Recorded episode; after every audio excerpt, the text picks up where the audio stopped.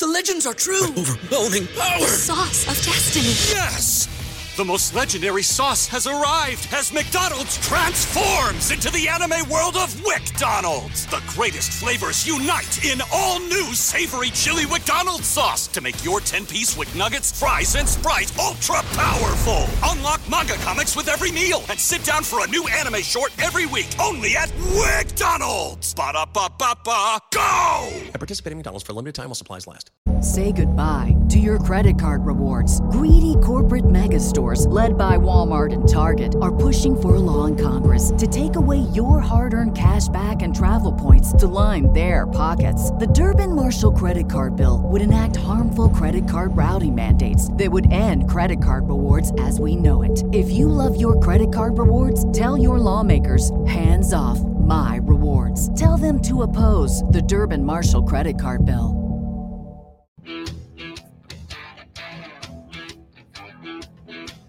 Two, National Football Show with your boy Big Sills. Or to some of you out there, Dan Sileo. What a great week we had last week. What a great week we have lined up this week. You know, I was I was tweeting over the weekend. Hopefully, by the way, everyone had a great Mother's Day on Sunday, too. One of the most important days there is on the calendar. You know what I'm saying, dudes? The one that keeps the house in order, the one that keeps the schedule going for everyone mom, right? The wife, the significant other, the mother, right? She keeps everything in line for all of us, right? So I hope everyone had a really great Mother's Day on Sunday. You know, I was I was I was thinking over the weekend, you know, there, there's so many great topics going on in football right now. So guess what I tried to do? I tried to watch some NBA. I couldn't. I just couldn't, man. The thing's unwatchable. The NFL and college football noise or storylines in the offseason supersede anything that the NBA is doing right now. I, I, I, tell people this all the time. Wake me up in June for the NBA finals because right now you have nothing significant that I care about. Talk about tragedy. Look, when Jordan played in the league, when Bird and Magic, I know I sound like, oh, guy, get off my lawn, dude. But seriously, man, there's nothing interesting about that sport. But football, we dominate, don't we? The littlest stories are getting blown up. Aaron Rodgers, this new Tebow story today. We'll get to that here in a minute. The OTAs that are coming up. What teams did well in the offseason? What teams didn't do well? There's so many great storylines. How about this? All the quarterback conversation. Will Carson Wentz do well in Indy? Will Jared Goff do well in Detroit? Matthew Stafford in Los Angeles with Sean McVay? What the hell's going on up in San Francisco? The NFL has figured it out. They are the ultimate reality television show, and there is no second place. Okay, it's like everyone else right now. Major League Baseball, kind of some storylines. Yankees suck. They're getting better. Whatever. All the big money guys aren't really doing anything for anybody. And here you have football. You know, we're less than like 90 days out from getting into like the Hall of Fame game and getting into Canton and seeing all those great legendary guys finally get inducted into the Hall of Fame. And we're going to get the Hall of Fame game this year, I think. Plus a 17 game schedule. College football's on the docket. One of my favorite things is college football. And I love the college game. You'll see that as we get more and more guests on. Kyle Whittingham's going to join us this week, the head football coach of Utah. Manny Diaz, also University of Miami, Dan Mullen, Florida, all those guys are going to be joining us this week. So I, I love the college game. All right, let's let's transition into what we got going on on the show today. So in this hour, we're going to talk to Hall of Famer Warren Moon. How about this number, folks? If you put Warren Moon's numbers from Canada and the National Football League, he's third all time, having thrown for over 70,000 yards. I don't know. Very few players have ever been inducted into the Canadian Football Hall of Fame and into the National Football League Hall of Fame and into the College Football Hall of Fame when he was at the University of Washington. As everyone knows, he's part of the broadcast team for the Seahawks. He's very close to Russell Wilson. We'll get his thoughts on that we'll ask him a couple questions also about what's going on in Green Bay. You think he could possibly land potentially in the NFC West?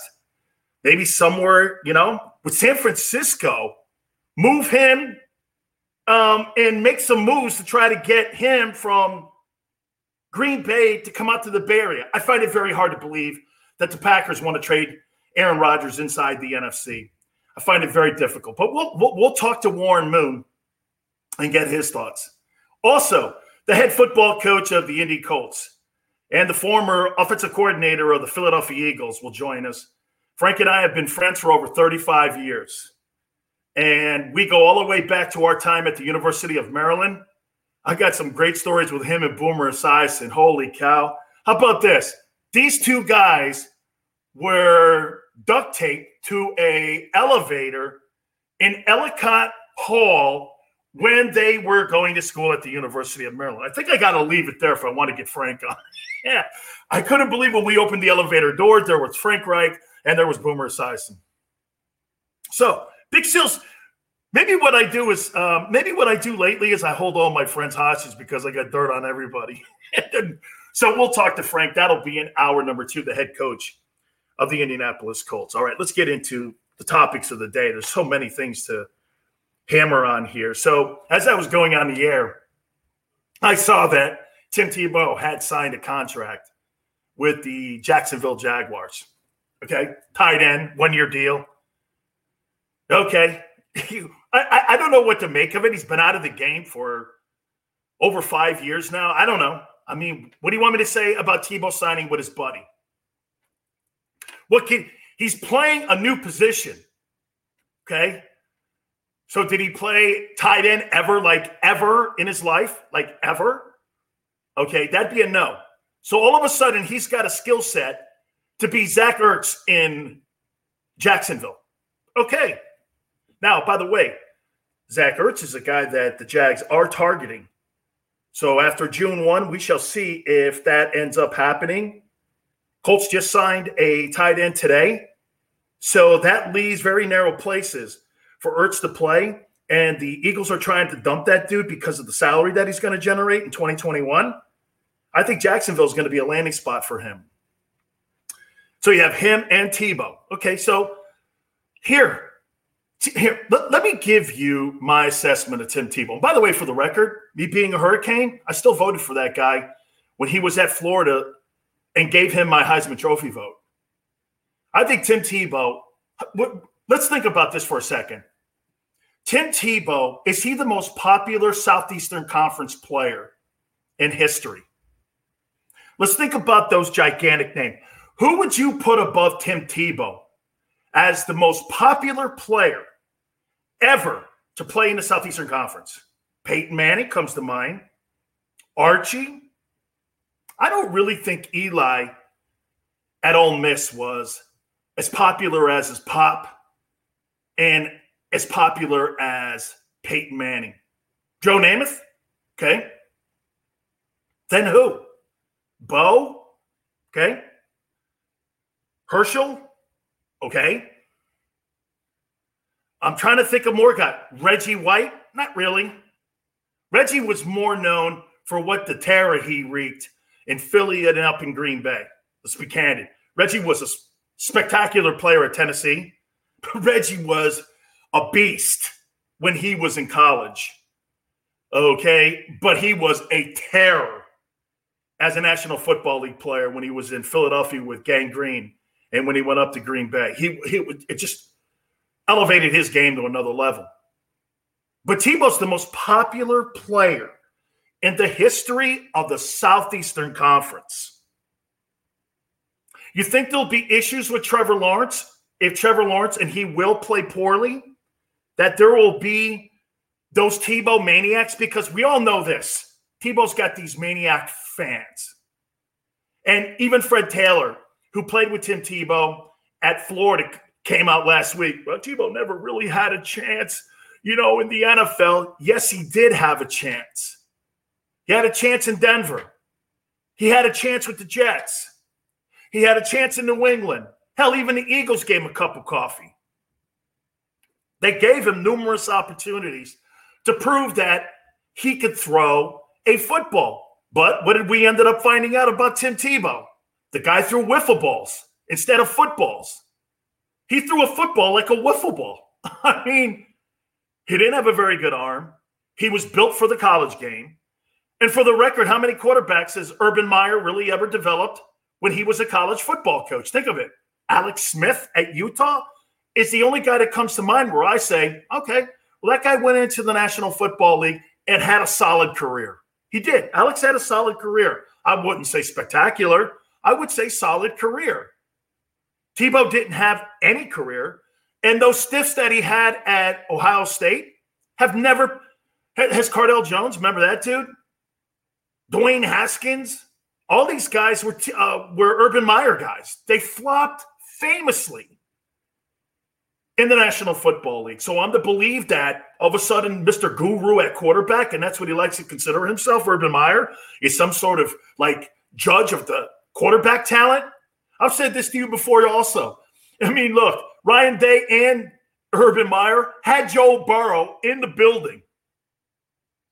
They had Joe Burrow in the building in Columbus, and they still couldn't evaluate the guy and go like this Hey, Dwayne, Justin Fields. I know Fields transferred from Georgia. I get it. But you you you look over and you do this. Hey, man. Um, yeah, uh, you have to transfer and leave. You're not going to play here at Ohio State. So this guy leaves Columbus. You had the guy. It wasn't like you did it. You had the guy and you couldn't evaluate it. Ohio State does not evaluate quarterbacks well. It's a fact. And the current coaching staff can't do it. I'm not, this ain't Dan Sileo's opinion. That's a fact. You can't show me over the last seven years, a quarterback coming out of that place where they evaluated and had some type of sticking power at the next level. Dude, we got guys in the NFL like Nathan Peterman who stink stick in the NFL. And Ohio State can't put one dude in the NFL. But I'm the believe those guys anyway. So again, this goes back to Tebow, though. Okay, it's his buddy.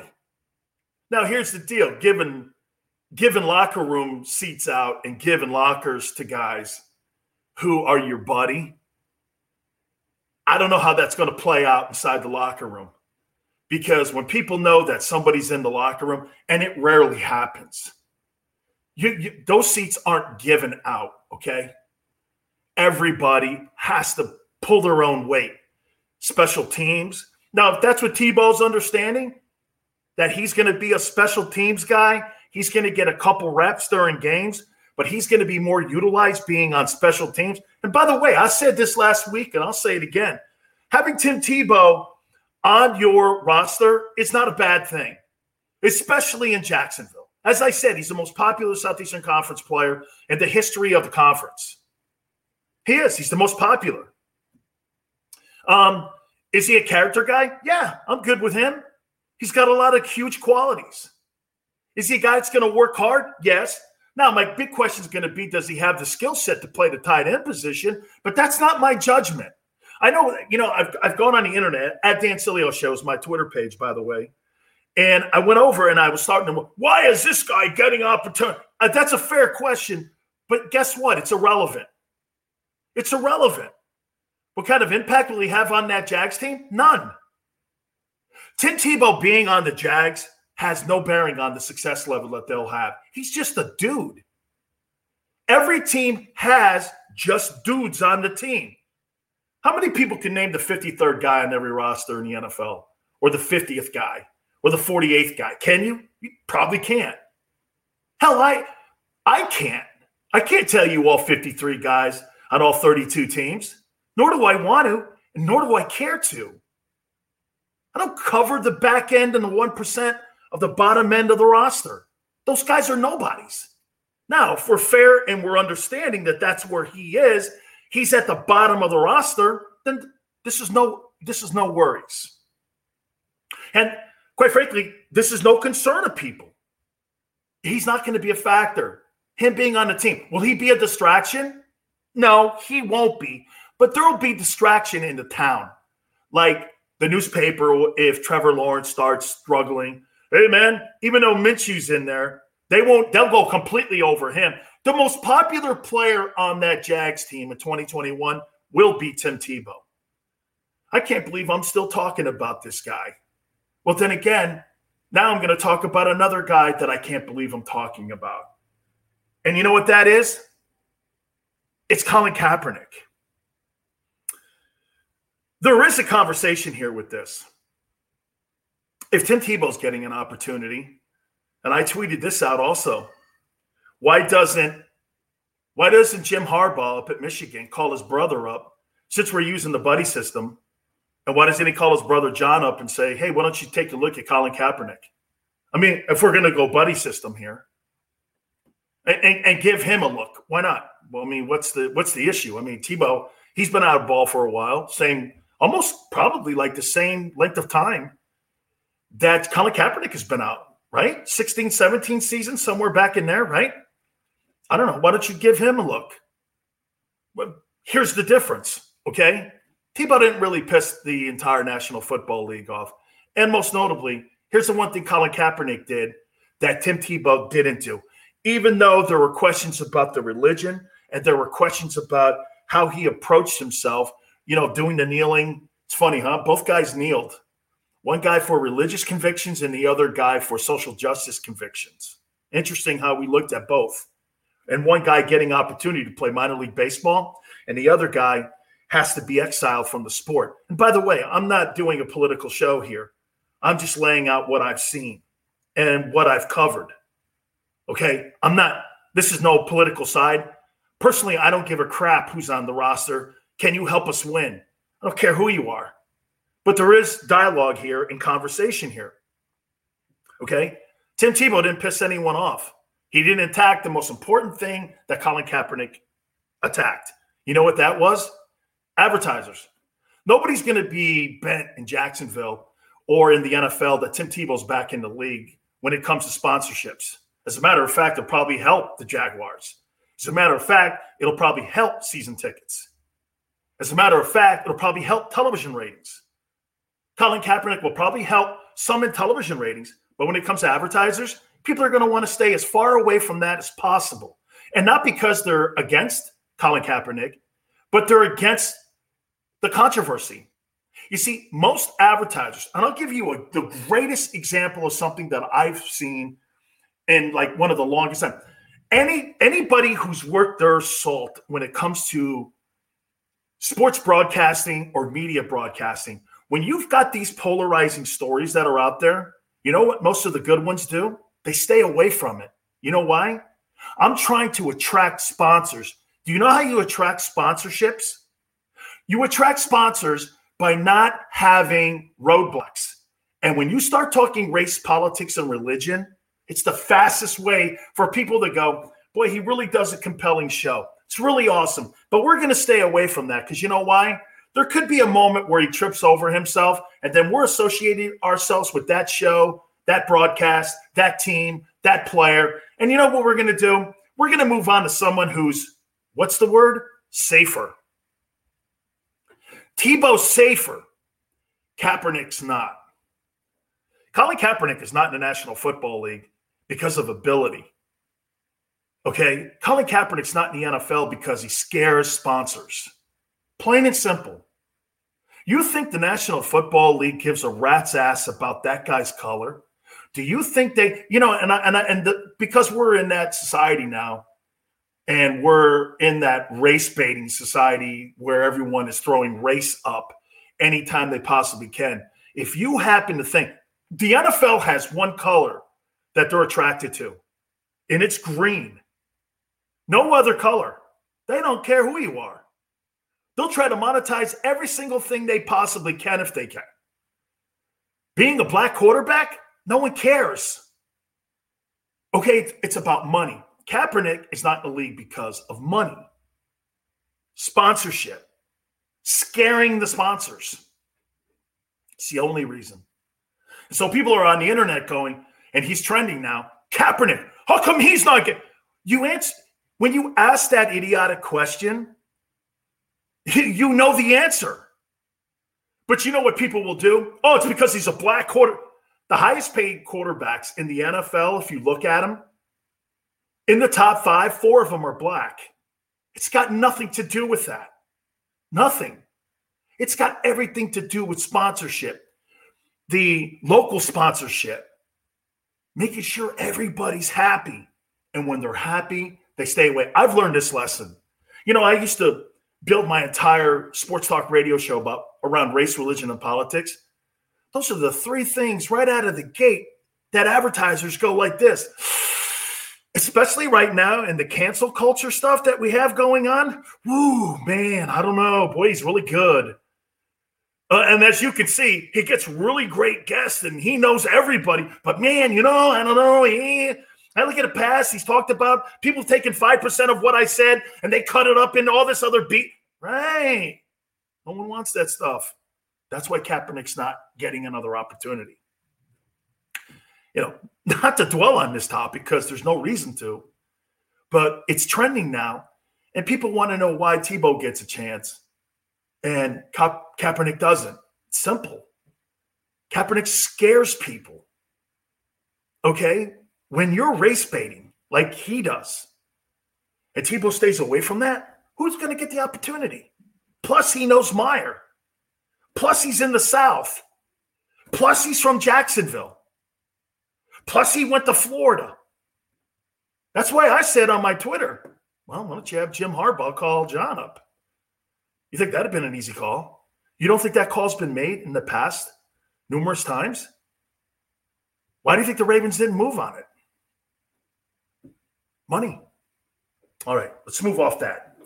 And there is another, and again, I don't I don't mean to start to show off on these kind of swoopy topics here. I saw something over the weekend that the Chicago Bears got a letter from the National Football League and they were addressing the vaccinations that they're hoping all the players and coaches will have by the time we get to training camp in July. And I was thinking to myself, so wait a minute here. The National Football League is, are you mandating that every single one of these guys have their vaccination shots by the time we get into training camp? And are you mandating that all the coaches have their vaccination shots? My first question was Is that legal? Is that okay with the NFL Players Association? This should be up to every single individual and not by the league to mandate this. You can't mandate vaccinations because what you're doing is you're playing as a political arm of the government when you're doing that. And I find that again for the NFL to go over their skis the National Football League, when we have domestic abuse charges against players, they think they're like marriage counselors. When we have drug issues in the NFL, like we saw with Josh Gordon or any player that fails a PED case, the NFL then is all of a sudden a drug counselor. The National Football League is a football entertainment property. You're not marriage counselors. You're not vaccination pimps. You're none of those guys. Stay out of the politics. Do you want to end up like the NBA? Stay the hell out of it. You're going to alienate people when you start doing that and you start going public with that.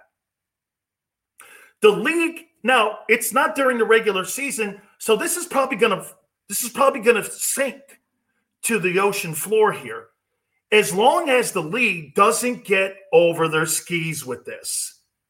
Don't be mandating that these players have to do these vaccinations and then go out and be the Pied Piper to tell people in the public to get shots. That's an individual thing. That's not up to the league to all of a sudden be a megaphone for the White House and for our government. Every American should make their decision how they see fit. I'm not here to tell you what you should do either. I don't tell people how to live their life. I tell people you have to have your own conversation with your own family, and then you move forward and how you see fit. I'm not telling anybody here, and nor should the National Football League be telling people who to vote for, vaccinations, and all of that. I found that to be a little bit over the line, especially when the Bears got a call and the general manager was getting a call from the league office My question was, where the hell is the NFL Players Association? You should be protecting, protecting the rights of people and, more importantly, your privacy on your medical condition or your medical position. You understand your medical position is one of the most guarded and sacred things in our country. You know, making your medical files public, like Adam Schefter did when Jason Pierre Paul blew his fingers off and posting those pictures was one of the most egregious things I have ever seen a reporter ever do just so he could get the story out. It was absurd. I could not believe ESPN didn't fire that guy's ass for that. Made absolute no sense. And it was over the line. So I hope the NFL backs up on this, but they won't because the NFL likes to get involved in everything. Now, the one thing that I will say the protesting and all that stuff, the NFL is backed up, and this is why the league is right now the number one topic when it comes to sports. Nobody's covering the NBA, folks. And the people that are covering the NBA are using it as putty filler. If you tune on a sports talk show in any city and those teams aren't doing well, man, they're just gap fillers. That's all it is. NBA's gap filler. Major League Baseball, maybe a little more. But those two sports are gap fillers. The NFL is king right now. And the topics and the content that it's generating right now, second to none. All right, let's move on to this.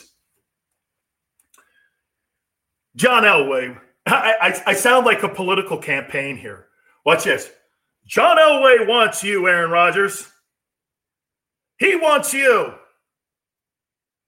Words are now that the landing spot for Aaron Rodgers, if there's going to be one, is going to be the Denver Broncos. Now, could there be an outlier team? Like if you're Sean Payton, again, this is NFC. I find it very I find it very hard to believe that the Packers want to start in the NFC with teams. Now, look, here's what I would do if I had Aaron Rodgers as pissed off as he is right now, and the Packers want to move on from him. I wouldn't care what conference I might care the division. I'm not going to go and trade this guy inside the NFC North to the Bears. I get that. I'm not doing that. However, I think if you're Mark Murphy, the president of the Packers, don't you do this? Okay. What teams have the most assets? I look around the league and I think the Dolphins have assets. The Jets have assets. Um, teams like that. You start there. But then again, too, since this has been an adv- adversarial relationship between Aaron Rodgers and the Packers, do you really want to make that guy feel comfortable in the fact that he's trying to force his way out? I'm not so sure Aaron is. I think Aaron, I'm not sure, like, and I've said this before, I don't know if Aaron Rodgers really has the stomach for this. So, I mean, I'm a little bit kind of like I'm still over here going, I don't know, man. Is this guy going to want to be the jackass that he has to be if he wants to get the hell out of Dodge? You know, I mean, does he really want to be that dude? I'm still debating whether or not he, because, you know, he does have a brand. He's got that Allstate insurance thing that he does. I mean, he is a very good host for Jeopardy. Wouldn't shock me if they ended up giving him the job. You know, he had the highest ratings. Okay. Okay. He had the highest ratings I just don't know, but I think it's Denver. All right. I want to catch up with my friend Warren Moon. We'll expand a little more on this why I think Denver is the right spot. And we'll talk a little Seattle Seahawks with our friend Warren Moon. Keep it right here on the National Football Show. Welcome, Welcome to the Wildwoods, the perfect place where you can safely do everything or nothing at all catch a wave, take a nap, go for a drive, grab a bite. It's your vacation, and we're doing everything we can to make it a safe one. The Wildwoods. Your vacation, your way.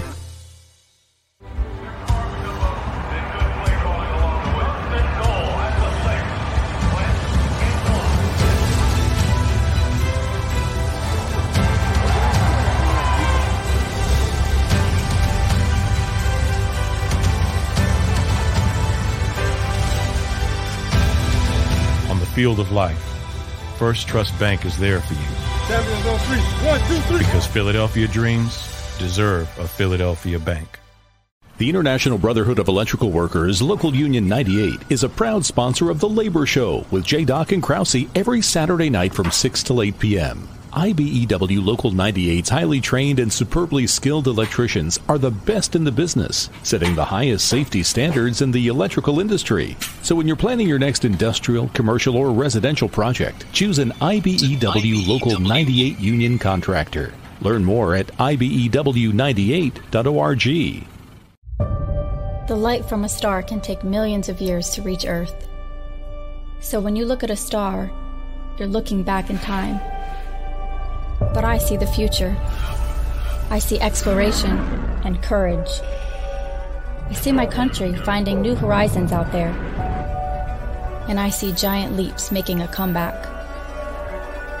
I see myself. The future is where I'll make history.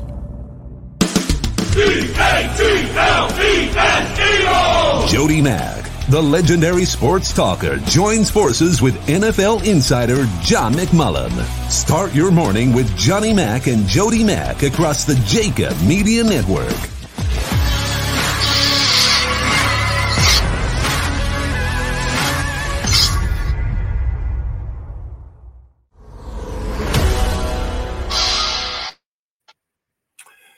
Welcome back to the National Football Show. Dan Sileo here. And man, we got a packed show for you later on in the program. We have Frank Reich, the head football coach of the Indianapolis Colts. But right now, we have our friend Warren Moon, Hall of Famer, Canadian football, uh, national football, and also college football. Dude, I mean, it's the greatest intro for anybody. I think I, I, I mean, Coach Johnson just, Jimmy Johnson just got elected into the Hall of Fame. I'll ask you, I've never asked you this question. Warren, what are you more proud of? What Hall of Fame being involved in?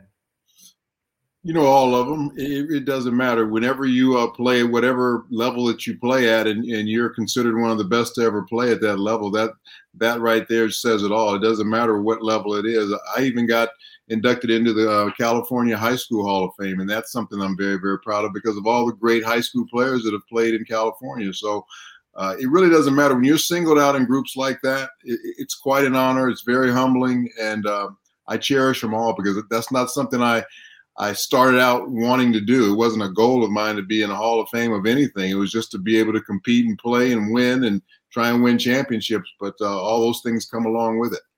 You know, Warren, I'm going to tell you my favorite with you. I think it's the College Football Hall of Fame, and I'm going to tell you why. I remember you in that Rose Bowl game. It was one of my very first games I ever watched. And by the way, I went and saw you play my very first college football game when you guys, I believe, played Indiana. And I, I, I have, I have never in my life ever thought that after what I saw with you with the Huskies, I'm thinking to myself like this: Okay, Hall of Fame college football player. You were told you were never going to make it in the NFL. Your journey was to have to go and play with the Eskimos in Canada. I, for you to be a college football Hall of Famer with all the things that you went through and all the things you must have went through during that time as an African American quarterback in the college game, I, I, I mean that journey. I, I get the NFL too, Warren, the black quarterback. I've had conversations with our friend Doug Williams on this, but man, being a college black quarterback back in those times and then winning a Rose Bowl like that what a journey that must have been. No question, a great honor, uh, Dan. But uh, you look at the College Football Hall of Fame. There's a lot of African American quarterbacks in it. You know, Pro Football Hall of Fame. I'm the only one, so I'm I'm waiting on another one to join me some sometime one day. Hopefully, you know Randall Cunningham or Donovan McNabb or Steve McNair or somebody like that gets a chance to get inducted because I'm the only one right now, and it, it, it's it's an honor to be the only one. But I'd love to have one of my uh, one of my brothers in there with me. I never realized that until you just brought that up right now that you're the only African American Hall of Famer in Canton. That's crazy. You're in there with my uncle, Andy Robustelli, too. So, I mean, that's incredible. Let's get into some of the conversations here with the Seahawks. Warren's also part of the broadcast team for the Seahawks. Um, you think all the noise that went on in the offseason for Russell, um, is this just business? Warren, that you know what the players aren't going to care when they all get together for OTAs and they get ready for training camp in July. You think this is just business and no one really cares? You know, there could be some some uh, extended hurt feelings from this. Uh, I think Russell was just expressing some of the things that, that a lot of people, you know, feel sometimes, but you just can't let those things get public because you can ruffle some feathers, you can hurt some feelings when those things do get public. And he's been so careful about not making any comments that have been controversial in the nine years that he's been here. Uh, it was surprising that he let something like that out uh, publicly, but he was asked a question and he answered it honestly. But sometimes you can't answer all questions honestly because you have a lot of things that you have to consider uh, when that happens, especially in the day we live right now, where every little thing that's said is just blown way, way out of proportion. So, fortunately, Russell and the Seahawks have gotten back on the same page. The Seahawks have listened to some of the things that Russell's had concerns about. They've brought in some really good players in the offseason. They've signed back some really good players in the offseason. You know, they bring in Gabe Jackson to to uh, replace Mike Iupati at the left guard spot. So you, you, talk about a really strong side of that left side of the line with Duane Brown at the left tackle. Uh, I think if um, a couple of those young guys come along uh, on the offensive line, I think they're really going to have a, a pretty uh, decent offensive line uh, this this coming year, just because uh, these guys are getting a chance to play now. Like Damien Lewis, he was a, a rookie last year. He has a lot of promise, but um, he was only a rookie. So I think between his first and second year, he's going to be that much better a player. And then Brandon Shell, who played at the right tackle spot, I think he's going to be very good for him again this year too. So they have a chance to be solid up front. They bring back Chris Carson at the running back spot. Hopefully, Rashad Penny uh, can can uh, get back to his old self after having major knee surgery, coming back from that last year. I think having uh, having had a whole year now, I think he'll be much better this year. So there's a lot of promise on this Seahawks football team, a team that people forget won 12 games last year and uh, had a chance to win their division. So you look at their off season as being a very productive one. I wonder how much of it was also the noise, or was this all, always going to be a plan? Because the way Pete Carroll has done business, he's always addressed the needs on the football team. Obviously, he's got an he he's got a love for that side of the football on the defensive side, but getting like you said, the offensive line. Um, I saw DK Metcalf too, man. That dude can burn, man. I'll tell you. Ten, I, you know, I, I I saw him and I wanted to watch it. I don't think people understand. That guy's like 230 pounds and he ran a 10.37, man.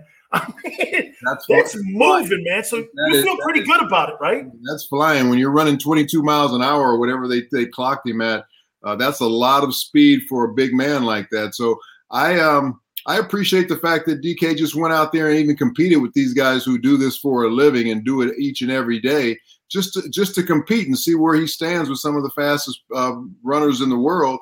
And uh, he held his own in that. So he, just think if he was a guy that did this every day and, and got his weight down, maybe you know another 15, 20 pounds, he'd be running right with those guys. So uh, I, I, like what he's doing. All it's going to do is help him as far as his confidence and um, it also shows those other DBs around the NFL, man, this guy has some speed. I, I got to give him some room.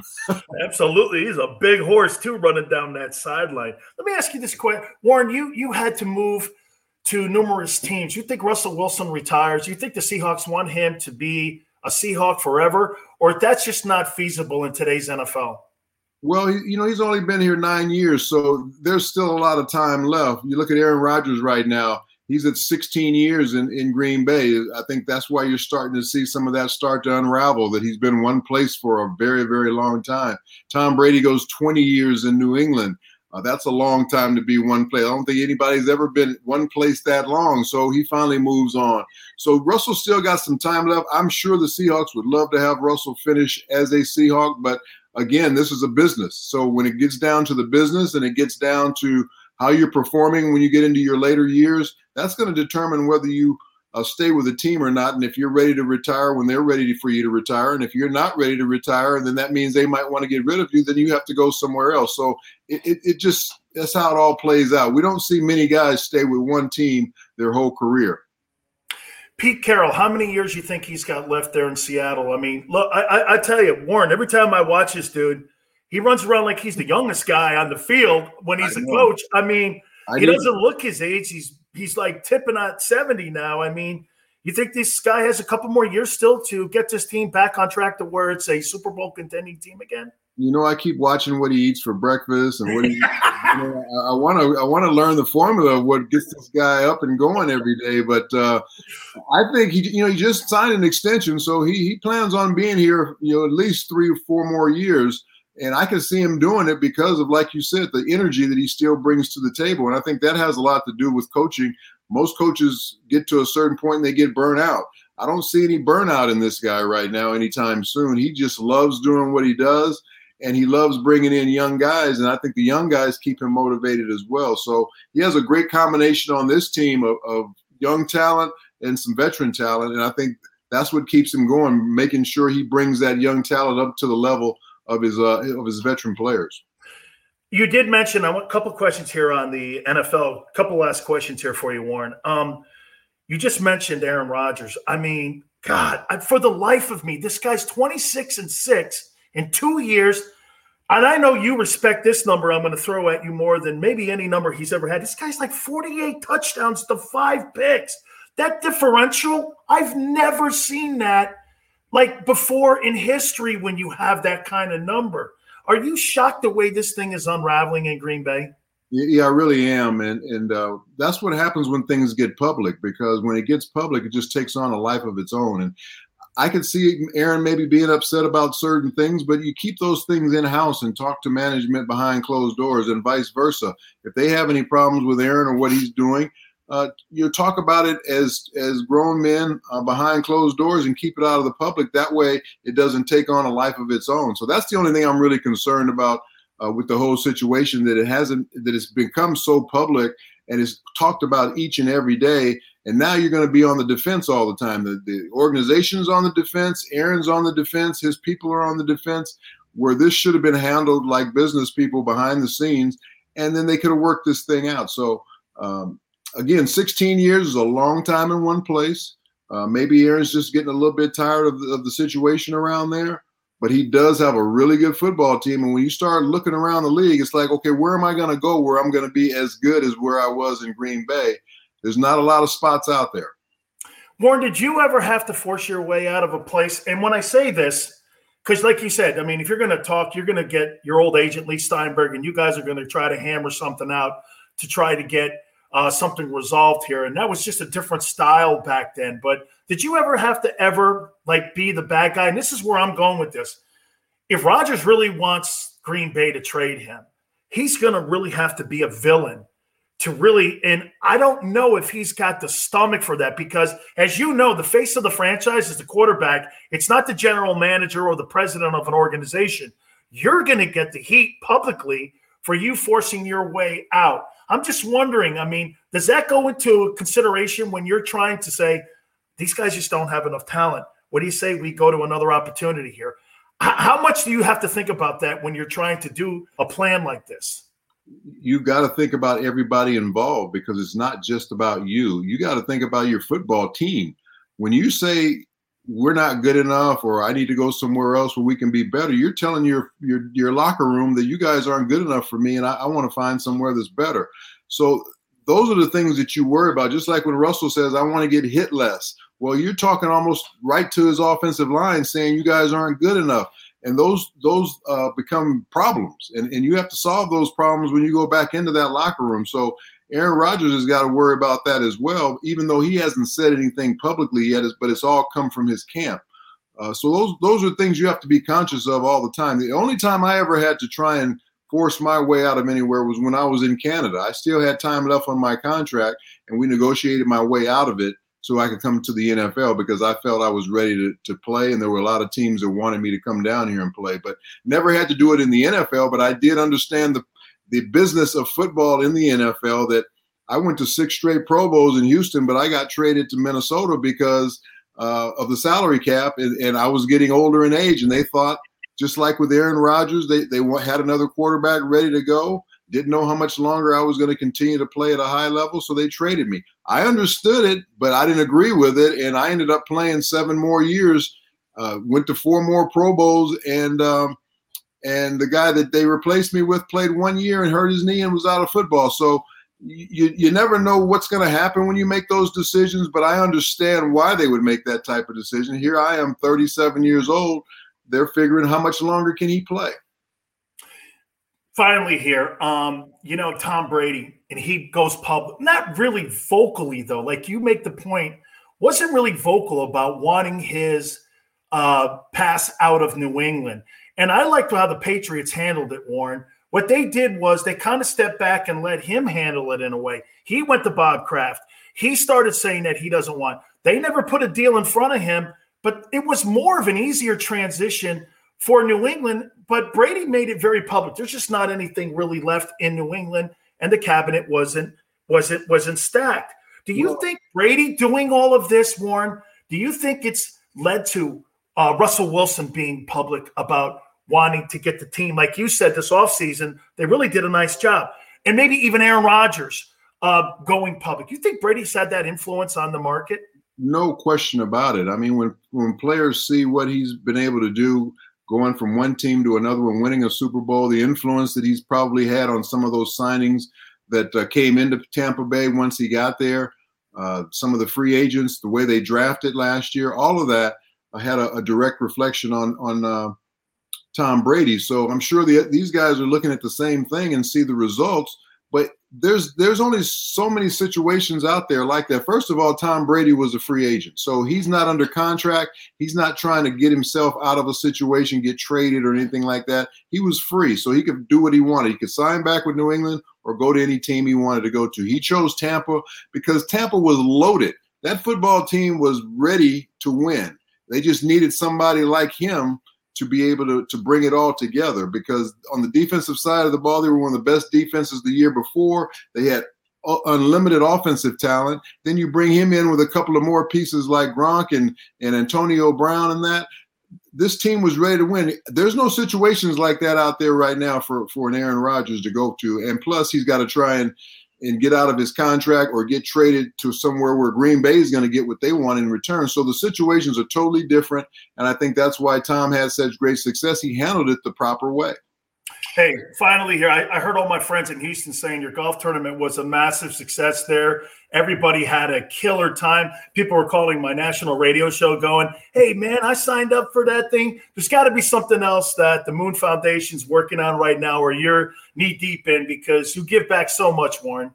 Yeah, well, we just got done with that one, so we're, we're going to take a little breath. You know, those, those tournaments take a lot of work, uh, a lot of time and energy, and and everybody's just kind of uh, – you know, just kind of exhaling and seeing what we're going to do next. But it was a great success. Everybody had a great time. This was our first year doing this tournament, and um, we're looking forward to it growing bigger and better next year. And we gave out five more uh, college scholarships to uh, young kids there in the Houston area to go to college who come from single family homes. So, I mean, single mom homes. So that's something we're very proud of. Man, absolutely, man. You're one of the greats of all time and one of the great people. You remind me so much of my friend. I want to show you this here. I got to show you my, my my one of my dearest friends here is Leroy Solomon, and him and I go back a long way. And I say this, I say this about you, Warren. You know, I used to say this about Leroy to him, dude. You're such a great guy. You're a better dude than football player, and that's amazing. But those are always the great friends to have, and I can't tell you how I value our friendship. Thank you so much, Warren. Dan, anytime you need, man, you know that you do a great job, and I'm glad. I'm I'm just so happy that you just keep moving up and moving up and moving up, man. You, are doing nothing but uh, progressing, and that's what life's all about. Thank you so much, man. Those are such kind words. Thank you very much, Warren Moon, Hall of Famer, and truly one of the great Hall of Fame people. All right, we're going to take a quick time out. You keep it here on the National Football Show. Welcome to the Wildwoods, the perfect place where you can safely do everything or nothing at all catch a wave, take a nap, go for a drive, grab a bite. It's your vacation, and we're doing everything we can to make it a safe one. The Wildwoods. Your vacation, your way.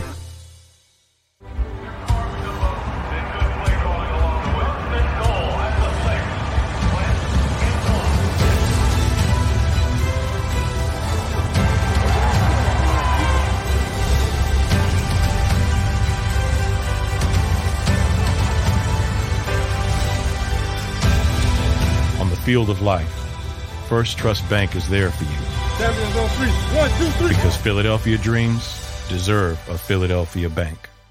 The International Brotherhood of Electrical Workers, Local Union 98, is a proud sponsor of The Labor Show with J. Doc and Krause every Saturday night from 6 to 8 p.m. IBEW Local 98's highly trained and superbly skilled electricians are the best in the business, setting the highest safety standards in the electrical industry. So when you're planning your next industrial, commercial, or residential project, choose an IBEW Local 98 union contractor. Learn more at IBEW98.org.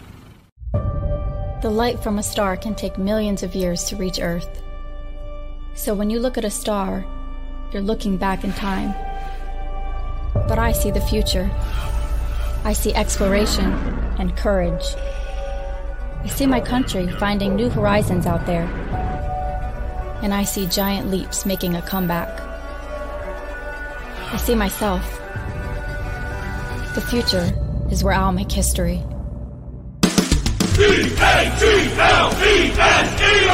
Jody Mack the legendary sports talker joins forces with NFL insider John McMullen.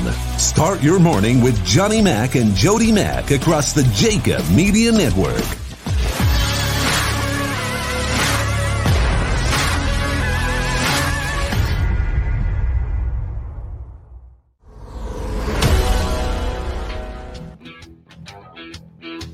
Welcome back to the National Football Show with your boy Big Sills, Dan Sileo. Still to come on the show, we will have the head football coach of the Indianapolis Colts, Frank Reich, the former OC of the Philadelphia Eagles. He'll join us in the next hour. It's interesting what Warren Moon just said about Russell Wilson. You know, and I I, I put this out there too. And I, I think it was really something that we're going to have to keep an eye on as we get into the 2021 season on how this whole thing progresses between Pete Carroll, the roster, the locker room, and the quarterback. Because remember something here. So Russell, Russell goes on, I think it was the Dan Patrick show, if I'm not mistaken. If I'm mistaken here, forgive me on this. Um, I'm tired of getting hit was kind of like the first shot across the bow. And you heard Warren just say, Well, you're taking a shot at your old line. I'm sick of getting hit. You're basically saying your old line sucks. Those guys, they get paid just like you. They go to the same practice as you do. They're going through all the physical training that you do. You guys are in this thing together. We're all rowing in the same direction. And when you got one guy sitting over here going, those guys suck, it's me over here now, how is that going to play out? Now, look, the quarterback is the head dude. Everyone knows the guy in the room. You know, they know that the guy kisses all the cheerleaders, cashes the gigantic paychecks, all that. No one, no one disputes that. And if you don't understand that, then guess what? Then you don't know the landscape of the National Football League. NFL quarterbacks, even if they stink, are here and you're down here. Just what it is. Those are the guys that have all the television cameras on them at all time. Those, guys are the face of the league. We all get it. But you also have to understand Monday through Saturday, the cameras aren't on you. And you start going like this, you know, I'm getting hit. There's really not a lot of talent on the team, skill set wise. I disagree with that. Okay. I, and I do. And I agree with Warren. I think they really had a great offseason. Now, has their drafting been great? Absolutely not. Rashad Penny stinks. That running back they got out of San Diego State, he can't catch the ball. And the most important thing that he cannot do, you know why he does not play? I think he was drafted somewhere in the 20s. You know why he can't play? Because he can't pick up pass protection. The number one problem that you get when you have a running back go into the NFL and he's not used to being in a pass probe offense is can this guy protect the quarterback? Remember something.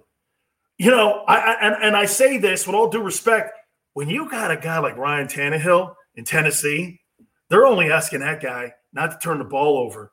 They're not asking that guy to throw 30 times in a game.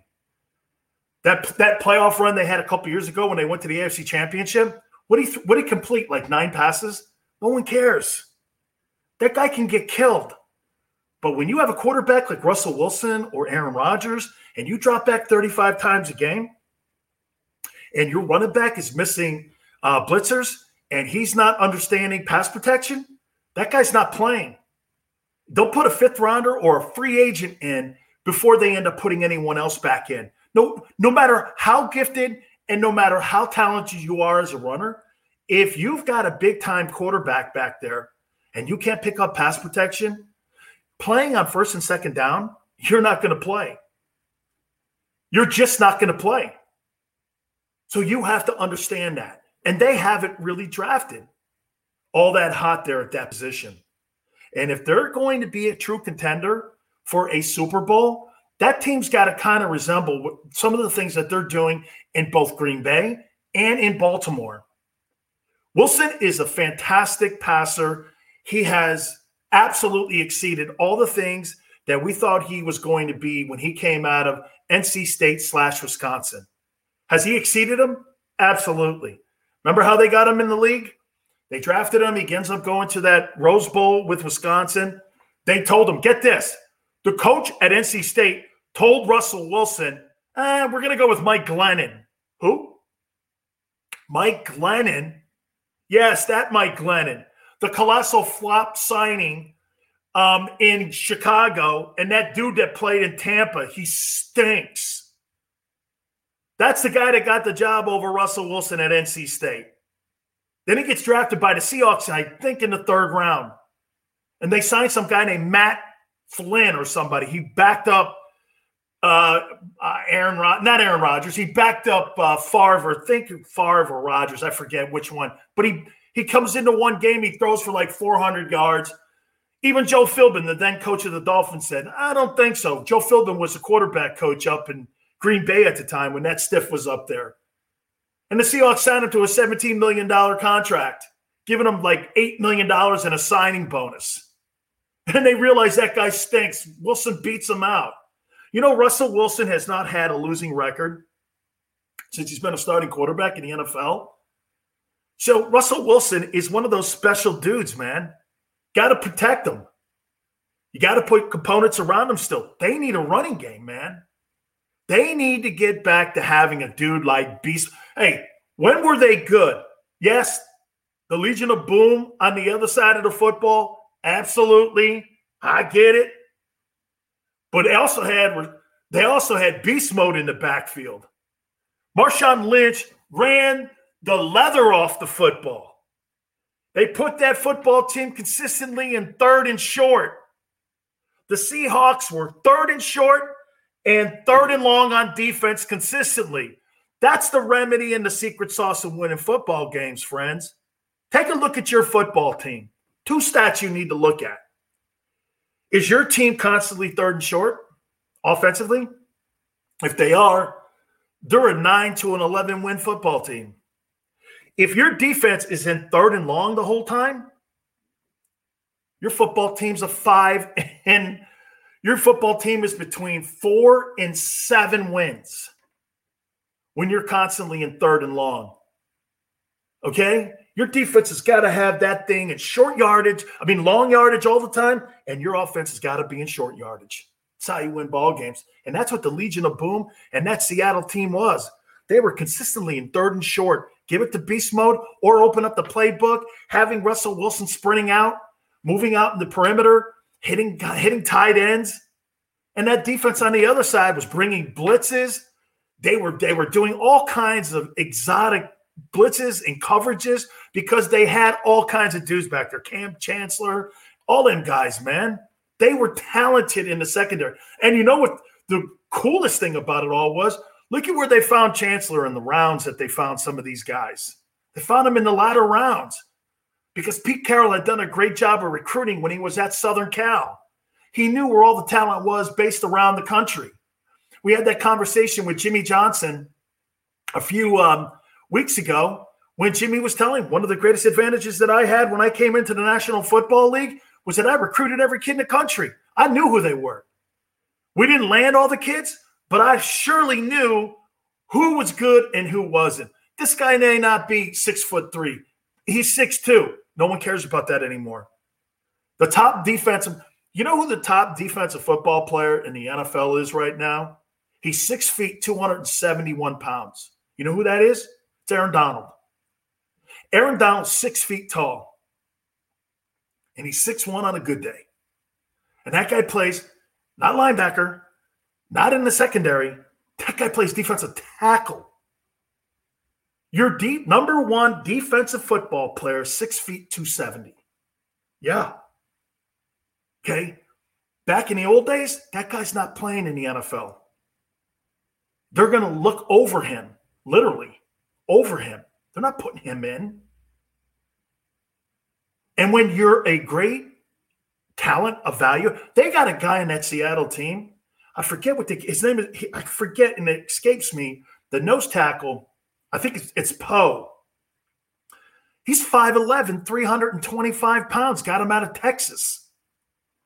I mean, no one looks at height and weight anymore. They look at production.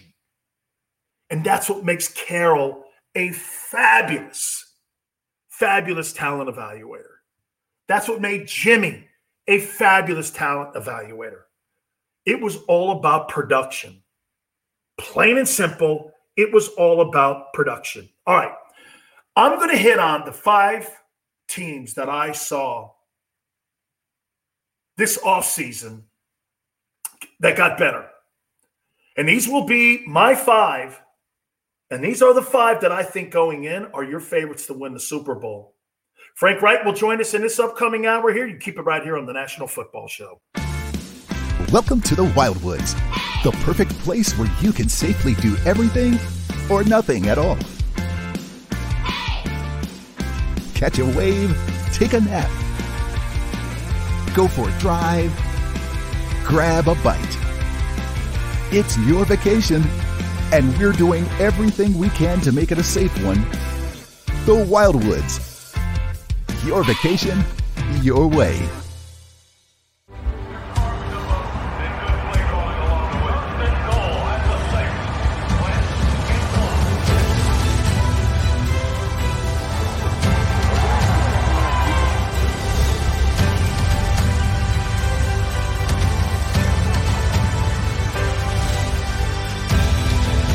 Field of life, First Trust Bank is there for you.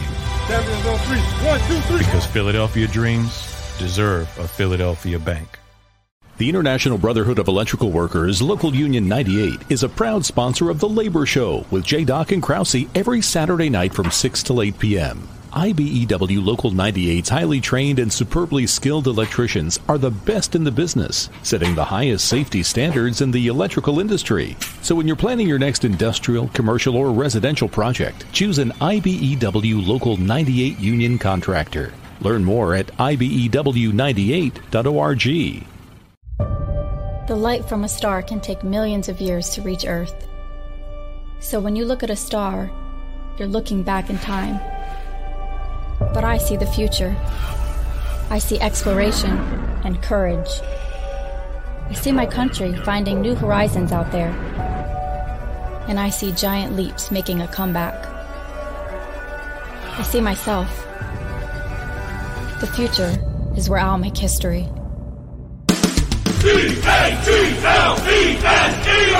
Jody Mack, the legendary sports talker, joins forces with NFL insider John McMullen. Start your morning with Johnny Mack and Jody Mack across the JAKIB Media Network.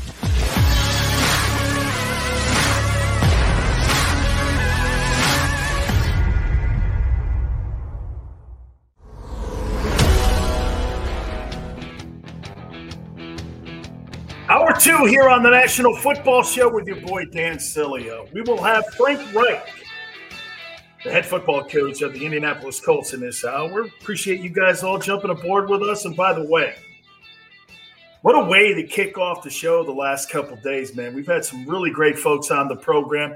Tomorrow, we're going to have Dave Wannstedt from Fox Sports on with us, the former defensive coordinator under Jimmy Johnson with the Dallas Cowboys. You know, does college and pro football, works the pregame show for Fox, and we will have him on tomorrow, and we'll talk some NFL football with him, and we'll get his thoughts on the upcoming college football season as well.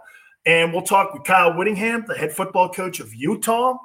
Um, I think the Utes and Oregon are probably your two best football teams right now in the Pac 12. I believe on Wednesday also, we're going to be catching up with Dan Mullen, the head football coach of the Florida Gators, too. We'll get his thoughts on Kyle Pitts. I think that dude's the best player that was taken in the NFL draft 2021. I think he's a special talent. I think he was the best player in the Southeastern Conference. And that includes all them Bama dudes, man. That guy is a freak show. He is an absolute freak show. I mean, hit the, the ability to have to put now, do you put a linebacker on him? He'll outrun him. If you put a strong or free safety on him, he's going to run him over. You can't put a corner on him because he'll demolish him. He's a complete mismatch. I can't wait to see how the Atlanta Falcons are going to implement him. That'll be the big key here, too. Now, he's got a quarterback to throw him the football, but that's one of the players that I can't wait to see this upcoming NFL season. One of the rookies that was drafted, number four, I believe it was, by the Falcons. All right. You know, I tease coming into this segment here the teams that I thought did the best job in the offseason. By the way, in this hour, I'll talk about the teams that I still think have no chance no chance whatsoever at being a playoff team. You see, I'm not going to say Super Bowl team because, look, when you say Super Bowl roster today on May 10th, okay, that's cool. But we all know this the war of attrition plays a factor in any analysis on how you are going to look at a team for an upcoming football season.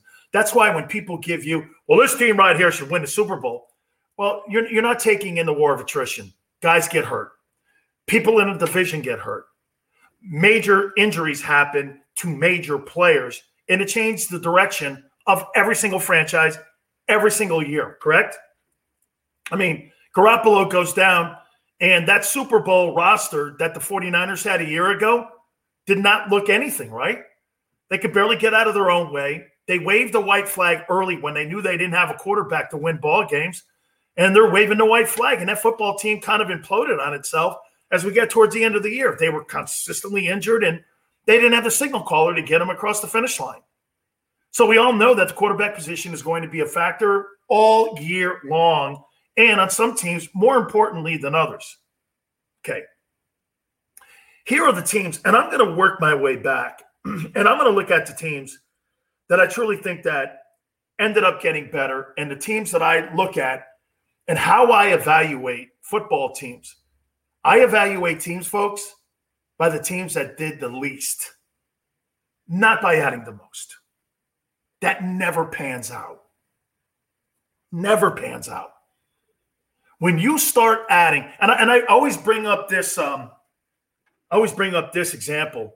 The year that the Eagles brought up all them guys, Joe Banner was in the house for the Eagles, and they had Nnamdi Asomugha and Vince Young, and they signed all them guys. They had a nine and seven season, and within a matter of three years, that thing was completely on vapors, and it got Andy Reid fired too. Okay, all those guys. What they call it, like the the the super team, the dream team, something like that. You can't have dream teams in the NFL. There's no such thing. You're, John Lynch told me this years ago, and I and I understand it now. Lynch said, anytime you have a football team that has numerous moves on it.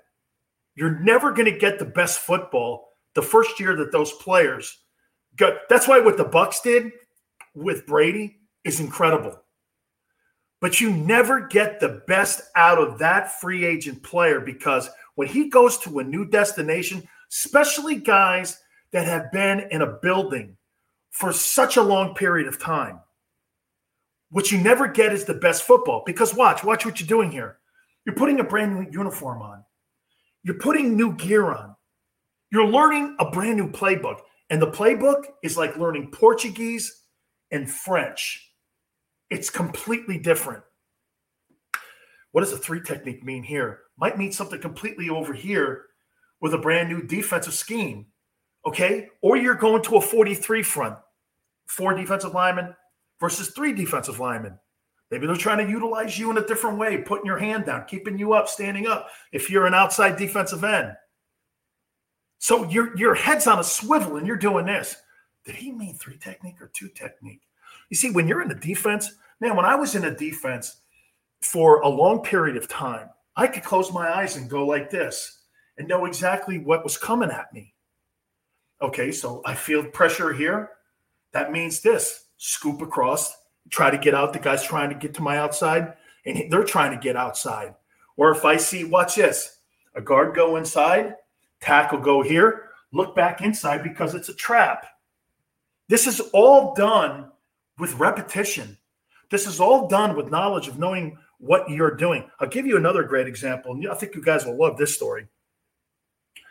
So, years and years ago, I had a chance to go down to the Keys, and Coach Belichick was down there with Jimmy Johnson. And I asked Bill how he attacks certain teams. I guarantee you what I'm going to tell you, you've never heard him say ever anywhere else. And so I was sitting there thinking, okay, well, coach, how do you attack a certain team? He goes, what we do, we'll take a look at the film and we'll look at all those new free agents. And we'll pick the guy out who understands the least about his current responsibilities on what that scheme is asking him to do. It's not anything to do with names on the back of the jersey. Bill finds the guy who has the least amount of experience and the least amount of knowledge of what he's being asked to do. And that's usually free agents. What I just told you Bill attacks weakness and knowledge, not weakness in play, but weakness in knowledge. And so when you find that guy, this guy doesn't understand what he's doing. You see how he's playing too tight to the line of scrimmage. Tight end get into the seam there. He can't cover a tight end. That's why Gronk will line up on some of them linebackers when you see the seam, and the seam is, is the uh, hash marks, and you put him on the hash. Linebackers can't deal with that because Gronk's 6'9, 6'8. He's 265 pounds, and he eats those guys for lunch. And so you put him on. That's why the Patriots were great at moving guys around. They moved Gronk, and when they had Aaron Hernandez on the team, they moved those guys, and they would have matchups based on knowledge, not on how good the guy was. Guy could be one of the greatest players in the history of the game, but he's a free agent going into a new destination. I'm sorry, man. You're still going to not know what you're doing. You're going to get away with it because of some of the things you do mechanically and technically. But when it comes to scheme wise, this is why when Junior Seau went to the New England Patriots years ago, he wasn't able to really fit into that system because he broke scheme. And Rodney Harrison would constantly be in his ass. Rodney Harrison used to get in his ass when they were in San Diego because Junior would break scheme. Can't break scheme in the NFL. Coaches and offensive coordinators and play callers that are really have a great sense of the game, they'll know that you'll have a spotter up in the booth, okay? And you'll hear a guy get into the head coach's ear going, hey, they just had an injury at that corner spot. You might want to take an out route and see if this guy is able to cover him. And that's why all of a sudden you'll see the Patriots go five consecutive plays at one guy. Till he stops them, they're going to continue to go there. So back full circle here. The teams that make the least amount of moves are the teams that are going to have the most success. Why? They have knowledge of what they're being asked to do. You're in a comfort zone. You understand that that is exactly what's being asked of you. You know the technique, you know the scheme, you know what you can and can't get away with. You've done it for 10 years practicing the same stuff repetition, repetition, repetition, repetition, repetition. When you're a new dude, that's why all these guys make it. How many years have we watched the Washington football team thing implode on itself because they bring new players in every year? They don't know what they're doing. It's not that they're not good players. They don't know what they're doing. There's no core, there's no there's no core group of dudes that the veteran guys coming in as free agents can lean on. Just what it is. See, when you're in college, I could run anyone over. When you're in the NFL, Hey, man, when you're in the NFL, it's all technique. I got into the NFL, everybody bench 500 pounds. I got into the NFL, everybody ran four eights. I got into the NFL, everybody was gifted skill wise and technically. Oh my God. You see, in college, like I said, I can arm wrestle you to death. Doesn't matter. You're not arm wrestling anybody in the NFL. You have to beat people with knowledge and you have to beat people with schemes.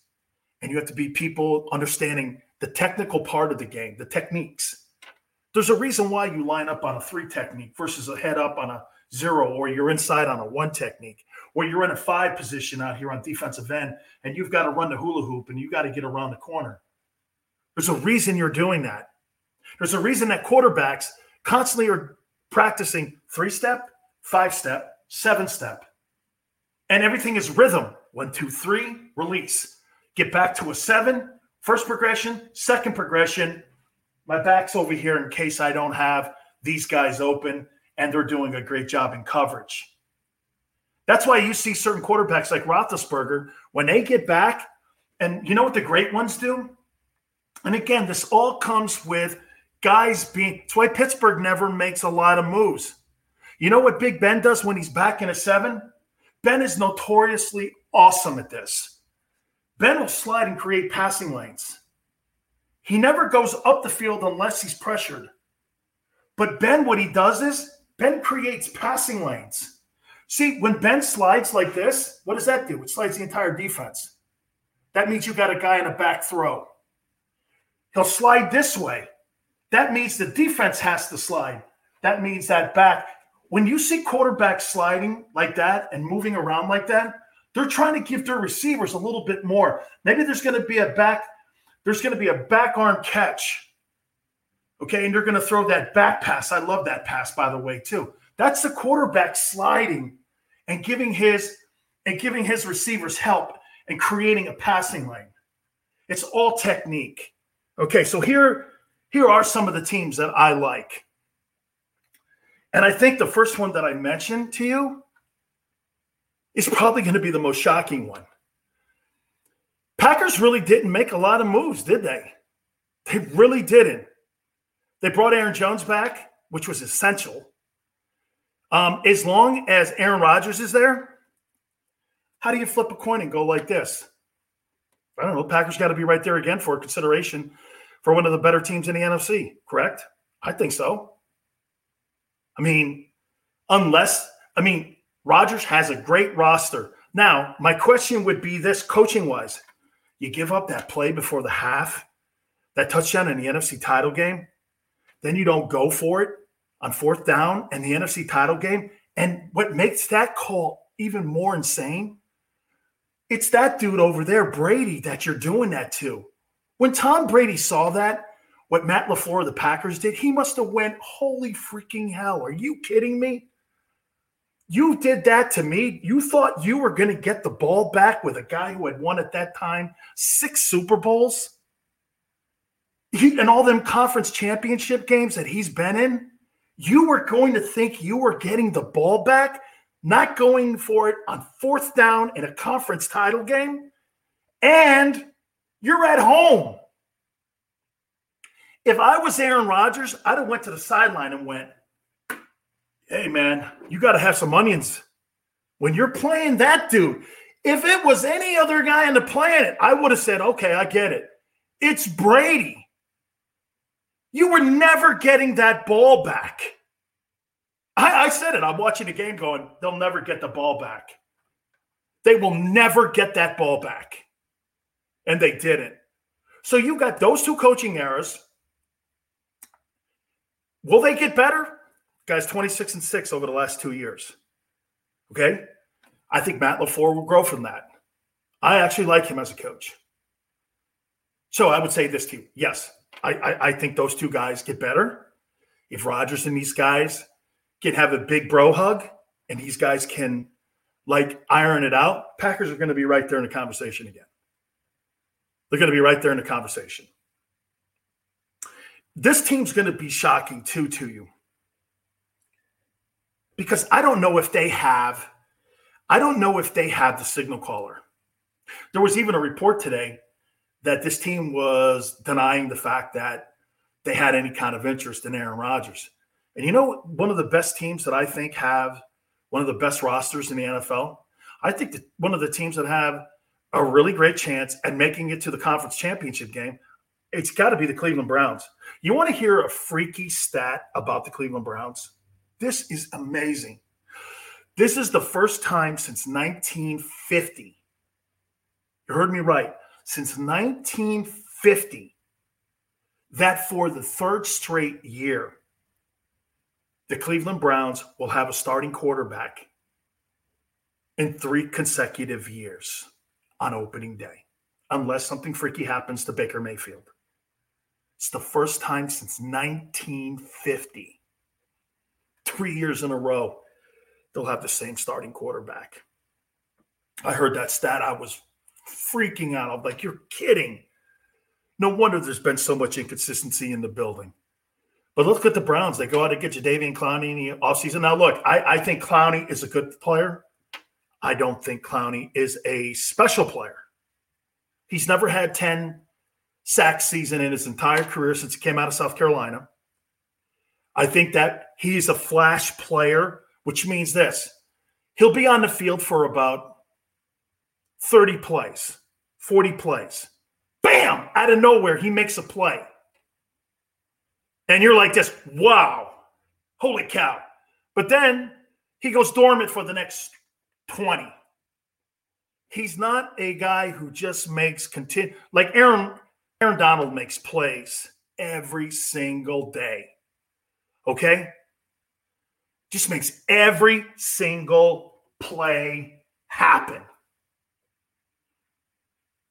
This Browns team has a great chance at doing some phenomenal things. Look at the running game they got. They got Chubb and they've got Kareem Hunt. And for the record, you know what I never really got out of that whole Kareem Hunt deal? So wait a minute. Kareem Hunt gets taken off that Kansas City Chiefs football team, right? He gets taken off that Kansas City Chiefs football team because of uh, behavior issues, right? The whole thing, kicking the girl and all that, right? So what happens with Kareem Hunt? John Dorsey, the then general manager of the Browns, what do they do? They give him a million dollars, which they basically gave him a raise, and now he's on a better team um, than could have been worse, right? You're on a hell of a football team now, the Browns. They put him in a position to now succeed. They gave him a raise. So Kareem Hunt basically was rewarded. He got more money. Okay. Now, look, Chubb's the dude. I get it. But you got a two headed horseman there. And Kevin Stefanski, the new head football coach who had a great year last year, he understood Baker Mayfield is not going to win us ball games. He's not going to win ball games. If anything, he's going to throw us into trouble. So, remember what I told you? Third and short, protect the ball, play lights out defense on that side of the ball, and Cleveland could have something special. My only concern with Cleveland, because they did some of the least stuff, getting Clowney was important. But for me, I think that these guys right here, I think these guys have one of the best rosters in the AFC. I like the Cleveland Browns, and I like the new head football coach. I don't like Baker Mayfield. Now, I'll say this to you about Mayfield. I think Mayfield has grown up, especially the last eight games. I thought he was a high school cheerleader playing quarterback. I did. The rah rah stuff and all that other BS has no place in an NFL locker room. You know, getting in guys' faces. Shut up, dude. Play the position and win ball games. You know, you don't see the great players that play in that position and play in this league acting like that. Shut the hell up. Okay. You're a distraction. And I thought he was immature, too immature to give the keys. But I, I, I said this and I will continue to say this to you. I backed up on that because I saw some leadership.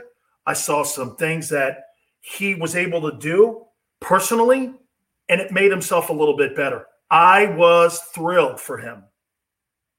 And I was glad for him. because they pick up the option. He's going to make $18.8 million this year. Okay. He's going to make 18.8. And now they're talking about potential contract extension. Good for him. I think this roster's loaded. Seahawks, as long as nothing goes freaky with Russell Wilson, you heard some of the additions that Seattle made. They were subtle, but they have a core group of dudes. They needed a few guys here, a few guys here. I love DK Metcalf. Okay. Their defense has to be a tad bit more stouter. But again, experience. Plus, they have a great head coach. I really love them. The number one team to me is the Buccaneers. Tampa Bay Buccaneers got all 22 of their guys back, plus Antonio Brown. And you get your coordinators, okay, back. Dude, there is no doubt that the Tampa Bay Buccaneers are the team to beat. And that football team has everything back. And you don't have Drew Brees in the NFC South. You got Sam Darnold now in Carolina. I do think Atlanta's going to be better, but the Bucks, in my opinion, are the team to beat. All right. Carson Wentz goes from the Eagles to the Colts. We're going to talk to the head football coach of the Indy Colts, Frank Reich. We'll do that right after this here on the National Football Show. Welcome to the Wildwoods, the perfect place where you can safely do everything or nothing at all. Catch a wave, take a nap, go for a drive, grab a bite. It's your vacation, and we're doing everything we can to make it a safe one. The Wildwoods. Your vacation, your way.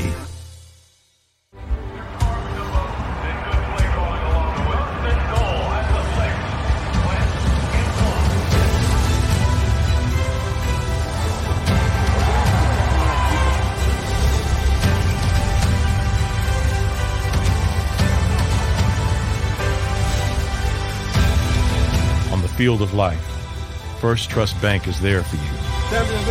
One, two, three. Because Philadelphia dreams deserve a Philadelphia bank.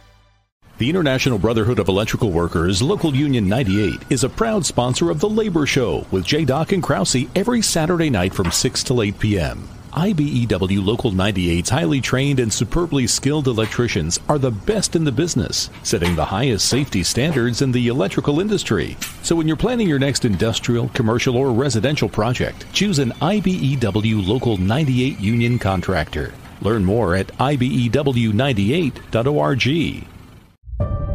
The light from a star can take millions of years to reach Earth. So when you look at a star, you're looking back in time. But I see the future. I see exploration and courage. I see my country finding new horizons out there. And I see giant leaps making a comeback. I see myself. The future is where I'll make history.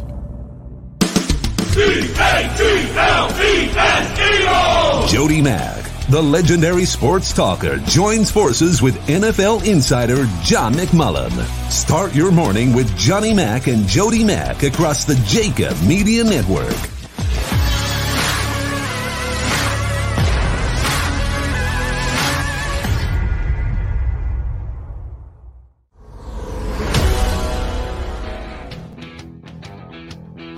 Welcome back. Dan Sileo here on the National Football Show. We're going to be joined by Frank Reich, the head football coach of the Colts here in a few, and we'll get his thoughts on what's coming up here on this Colts football team. By the way, I think Chris Ballard, the general manager, has done a marvelous job at putting that football team together. Look, I said it last year that I thought the Colts, when you look at the roster that they've assembled and put together, that that football team had one of the better rosters in the AFC. And, you know, I, I, just got through telling you that some of the teams that have made all of these moves that are adding to their roster anytime you see a lot of those type of moves that have been made, traditionally that leads to inconsistency when you are trying to assemble a roster. So when you do all of that, again, you're putting a lot of doubt in players and in the locker room when you make all these massive decisions and you make all these new changes to your football roster.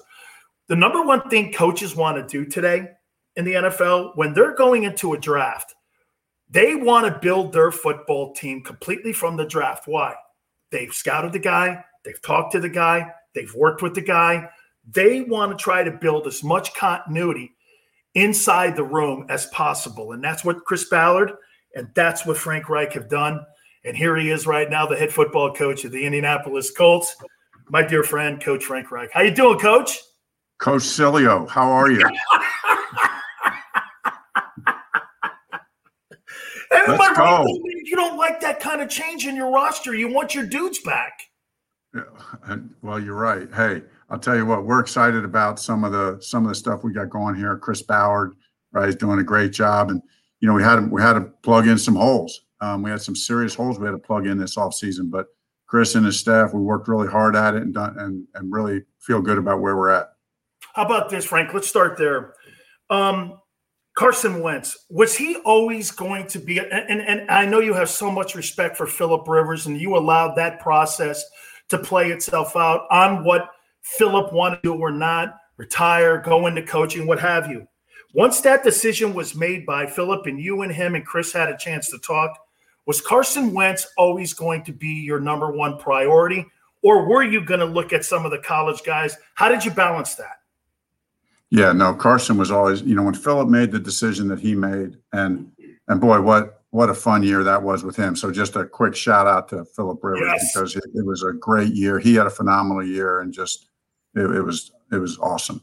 But once Philip made the decision to retire, you know, Chris and I got together, and it's like, hey, if Carson is going to be available, then he's the guy. There's and we Chris and I were both in lockstep. Mr. Irsay was on board with that, so um, that made it easy the relationship that you had with the Eagles, did it make it a little easier in the dialogue, Frank, that you guys were able to have a dialogue going back and forth without having the media blow everything up? Because, look, you know this in today's landscape with social media, you say one word publicly, oh, he hates it. Did that relationship really, that had to be a dynamic in this whole dialogue going back and forth? Yeah, Dan, a good observation by you. That actually I think really helped make what was going to be a hard deal to make. I think it made it made it happen because of the you know mutual uh, love and respect for Howie Roseman and of course Nick Sirianni being there, and then with Chris and I here, you know once once it became apparent that they were willing to play ball and that we were going to talk, um, you know those kind of things you know it, it's going to get ugly no matter how there's going to be stuff said in the media. So if if we can't agree that hey we got to work through this in the right way um, so hats off to chris you know ballard but also hats off to howie roseman for how the two of those guys kind of really navigated the front lines as far as that negotiation. How about this? So once you did get wentz the phone conversation between you and him, man, I'd like to have been like a fly on the wall, man. You guys must have been so happy to be reunited again. Talk about that a little bit. It's almost a little bit embarrassing to say how happy I was. You know, I mean, almost a little, it's a little corny. You know, I mean, I mean, you you know how it is. You get really close to guys, and you get. I mean, I I love all the players, but you know, I got really close with Carson. I mean, I, I was a big part of you know, I was a big part of the equation drafting him in Philly, you know, when we all worked hard on that deal and um, felt like I developed a great uh, working relationship with him and a great friendship with him off the field. And so, um, uh, yeah, the X's and O's is great. I mean, let's face it, we lo- I love ball, I love competing, but it's it's the dynamic of how of how um, important these relationships are and what they really do mean to you. That that winning is, you know, we know we're in a win or else business, but um, there there is something more to it. It is those relationships that you develop, and so do have a very close relationship with Carson. You know, Coach, I, I, I look at it like this, Frank. That offensive coordinators, and when we were talking uh, the other day, and we had Bruce Arians on, and I asked him about that dynamic going from Jameis Winston to Tom Brady. I said, because you guys, what you just said, Frank, you build this relationship up. You're in the room 12 hours a day with the guy. You're in that constant conversation talking about winning football games. It's more than just X's and O's, isn't it? It's about building a personal relationship because you have to be constructive, but sometimes you also have to be in a position to tell the kid, hey, that's not cutting it. This is what we need to do to get better. Talk about that relationship that you have with Wentz and why you think the dynamic will be better here in Indy than unfortunately it was at the end there in, in Philly.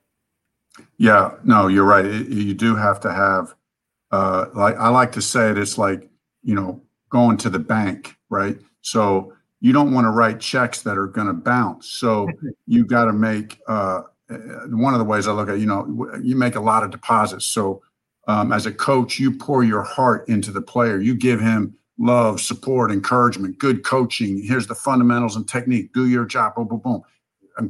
All that affirmation. But then every now and then you got to you got to coach them hard. You got to write a check. You got to you got to you got to get something better. And so um, that that's why that relationship and that trust is important. That you can't take it personal. And and I know Carson and I have that kind of relationship. You know that um, first of all, it's going to be hey, we're going to collaborate. Like ninety percent of this is collaborating. You know, player and coach together, um, players and coaches together but there still is a pecking order, right? The coaches are still the coaches. And so we make that clear around here, but nobody's flaunting that. It's just the way it has to be. Um, somebody has to call the shot, somebody at the time when they need to be called. Players are pros, they understand that. So, um, but what helps is when you've when you've really poured into the relationship um, and the trust is there, it makes those hard conversations that much more palatable. You know your your progression and i always tell people that assistant coaches in the nfl are gypsies. You guys go from one city to another and nick sirianni now is in philadelphia.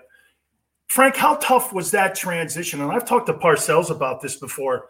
Going from number one headset being the d coordinator to being the guy and having to manage the sideline manage timeouts doing that that transition is a lot tougher than people think. When you're constantly, like you said, 12 hours a day as a coordinator, you're talking to Carson Wentz, but you also have a responsibility, Frank, on the other side of the ball. You got a right. defense too, and you have special teams, and you have your backs, and you're talking to your scouting department. All of that becomes as a head coach. Did you talk to uh, Nick a little bit about what that transition is going to be like for him too, as he took on the Philly get, Philly job? Yeah, it is a big transition, and that's why you know that's why you got to have great people around you. You know, you got to have a great coaching staff. You got to have the support of the general manager, and you know you got to be lockstep with him. Um, th- thankfully, I have that here. We got a great staff here, and Chris Ballard and I are in lock lockstep. Um, and sure, you know, Nick and I, you know, worked together a lot of years. You know, uh, six years in this business as um, as assistants and and so on and so forth together. So when he took that step to Philly yeah, we had all those conversations, and Nick's going to do a great job. I'm super excited for him. He's a brilliant football mind. You know, he's got. I, am just excited for him. He's going to do a great job. Who contacted you first from Philly? Was it the owner or was it the GM? Uh, for Nick. Yeah. Um, it was the GM. Huh. Wow. So I mean, you told him you got to hire my boy. You know, well, you know, come to think of that. Let me think. You know, actually, I think I I can't remember. I, I did get a phone call from Mr. Lurie pretty quick. I can't remember which one came first. I'm, you know, I have such a close relationship with those guys back there because I think, you know, obviously you had two really phenomenal years and you know winning the Super Bowl together. So, um, yeah, great relationship with with with those men in that organization. Your off season, you know, I tell people this, Coach. I, I go like this: don't ever look at just the draft because these guys, some of these dudes don't even have their helmets yet. Okay, to tell me how well these guys did you address needs, and then you also look at free agency. And because of COVID 19, Frank, I would think that because you looked at some of the free agents, you're getting guys 27 instead of 37. So because the cap came down $25 million worth, I mean, you're going to get some quality guys. How do you think your offseason went filling the roster up for 2021? Yeah, I think it's going very well. And it is it is a unique dynamic. Um, you know everything from the draft and the you know the COVID and there's no there's no combine. You don't you know you don't get to as many you don't get as up many up close and personal touches with the players. But then um, in signing free agents, you know, with with the cap coming down and and, and all that stuff, it, it does create opportunities. I mean, we signed Eric Fisher today, you know, and um, you know, I think we got a really great player. Obviously, coming he's coming off of an injury, um, but you know that that presents a unique dynamic to fill a very important hole. Obviously, we're optimistic that he'll heal quickly and, and be able to contribute a lot this year. Um, so feel great about the holes that we filled and the players that we acquired.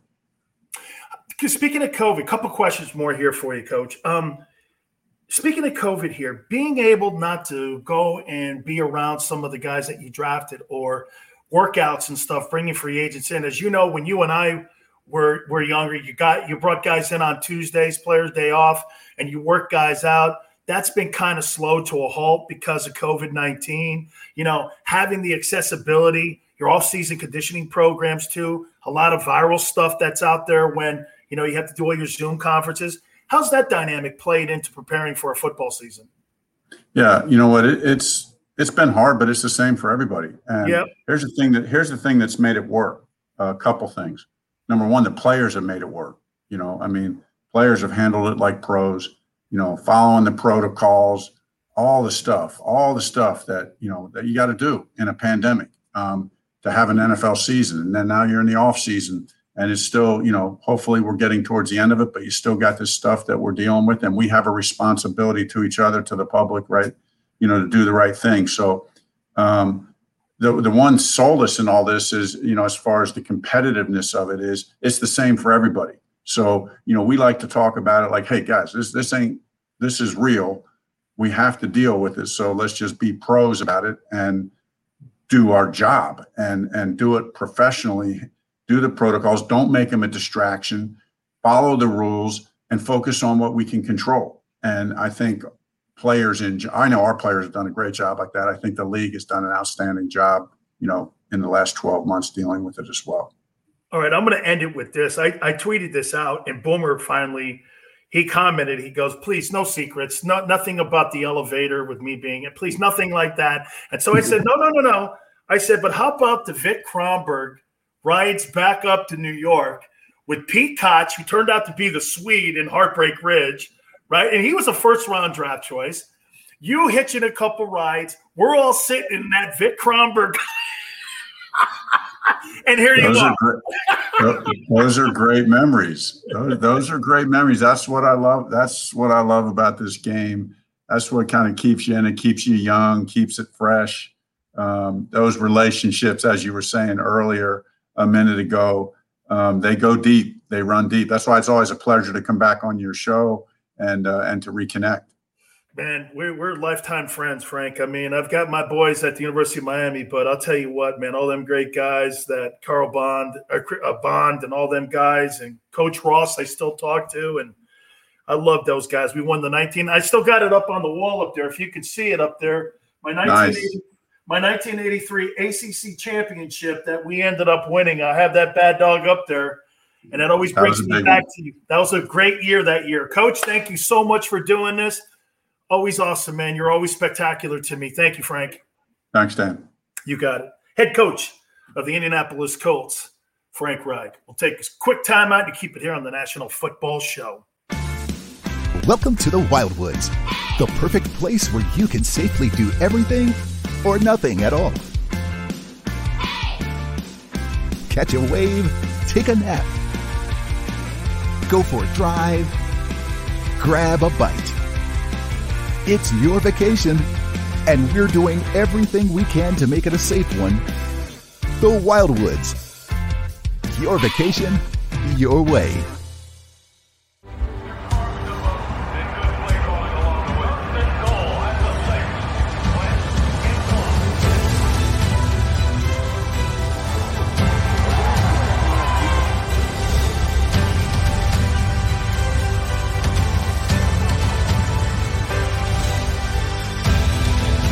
Field of life, First Trust Bank is there for you.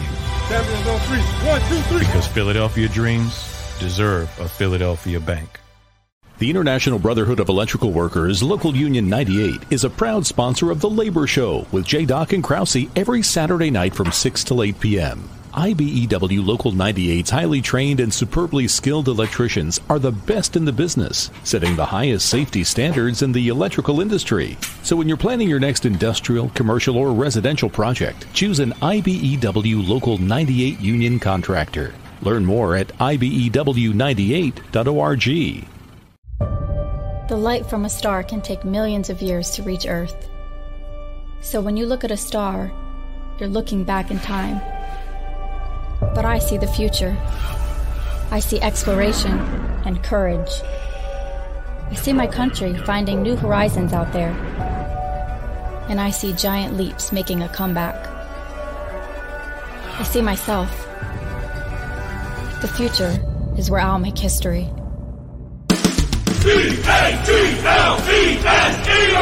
Jody Mack, the legendary sports talker, joins forces with NFL insider John McMullen. Start your morning with Johnny Mack and Jody Mack across the JAKIB Media Network.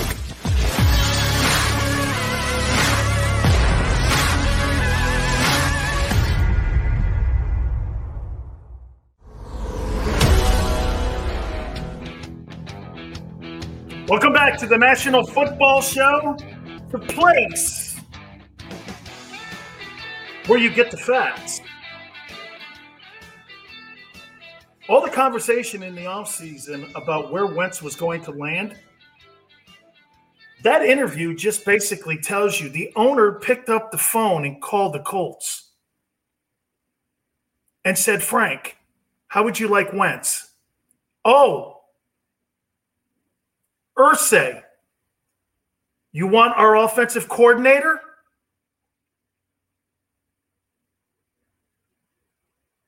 You don't think there was that dynamic in this? When they realized that they were getting rid of Wentz immediately, they knew right then and there they were getting rid of Doug Pederson. When they called the Colts and the Colts said, We're willing to deal for him, they fired Doug Pederson with the knowledge of knowing Nick Sirianni was going to go to the Eagles as their new head coach. There was, you know, those stupid comments that were being made about Lincoln Riley? That was never going to happen. Nick Sirianni was the number one choice for the Eagles because the Wentz dynamic. They may have done the Rooney rule because they had to. But Nick Sirianni, because of what Frank Reich's relationship with the Eagles, that guy was going to be the head coach no matter what, no matter what the job search said. The job was over with. It was working out the parameters around the Wentz deal that made that hire look like there was a process. Am I wrong? You just heard it. you just heard Frank Reich say the owner called him. And then in the process, Frank must have went, well, Nick Sirianni, had you ever heard of that guy's name prior to Doug Pederson being fired? Had you ever heard that? I never knew the guy's name. And I know Frank 35 years. I know Frank 35. We just found out that Wentz was top priority when he became available. That's why I asked the question Who contacted you first? Was it the GM or the owner? The owner. The owner. Because the owner wanted to make sure that he could hire Sirianni at the same time. He was getting two for one, dealing the co- contract and the quarterback and getting a coach in return. Tell me I'm wrong. This thing was set in stone. The day Philip Rivers, it was probably going to be that way anyway. But Frank wanted Philip to call his own shot. I'm out. that day, that day is when when when when, Rivers announced his retirement. The owner of the Eagles got on the phone and said, "We'd like to deal Wentz. Would you be willing to work the parameters?" Yes, I would. Okay. I'd like, and and then in the process, Frank goes like this. Tell you what, you know, you're looking for potentially a coach here, because when Wentz was fired, Pederson was going to. When Wentz was kicked out, Pederson was next, or vice versa. It didn't matter. They were both out. The front office of the Eagles had determined both guys were gone. Soon as the season was over, there was no debating. That stuff that you're hearing in the media was never happening because that's not what just was told to us.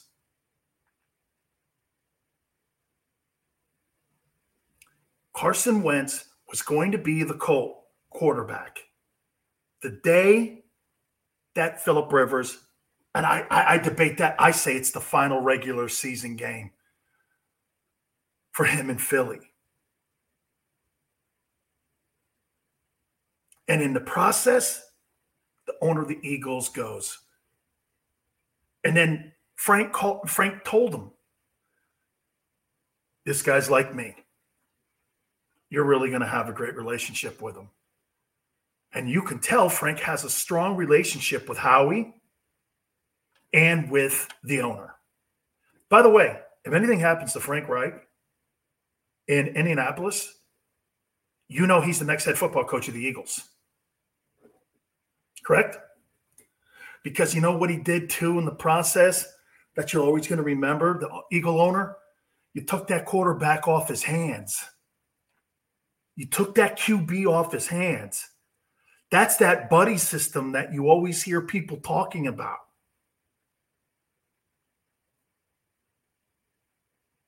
That's what you find out here on this show. You know, it's funny too. Our relationship goes back 35 years. I've known Frank a long time. Frank's been a gypsy in the NFL for a long time. He's been a backup his entire career. His relationships with people are some of the most important things. And he is a guy who just doesn't like to burn bridges. And the people that he burns bridges with are the people that are not going to be important in his life because when you don't have people that are looking out for your best interest, you kind of move on from them. I try to do that as much as I possibly can. And you heard that. Now, Wentz and his success in Indy, what will it be? And this is my opinion now. I haven't talked to Frank on what went wrong in Philadelphia, but here's what I think went wrong for Carson Wentz in Philly. So, when you lose the most important relationship in your locker room, on your coaching staff, your coordinators. You heard Bruce Arians here on the show a couple days ago talk about how important Byron Leftwich, the offensive coordinator, and Todd Bowles is the defensive coordinator, on how those guys are to their dudes. And there's a pecking order. You come into the head coach and you talk, and you guys all talk together. Okay. What happened that got fractured in Philadelphia. It got fractured. And one of the most important dynamics was taken away from Doug Pederson. Then get this because of that strong, there's no question that Frank Reich had built up a great relationship with the general manager and the owner inside that building while he was there. And when you have that dynamic taken away, Doug was by himself. There was nobody in that room looking out for Doug Pederson in any way whatsoever. He was constantly being criticized by the general manager and owner on a weekly basis.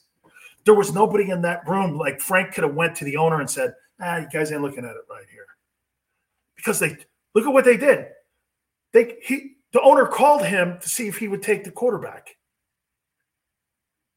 The general manager didn't call. The owner did. Think of that. I know how he has an ego, but the owner called. How he's going around telling people I made the deal? Not so. That's not. That's not what I just heard. That's not what I heard.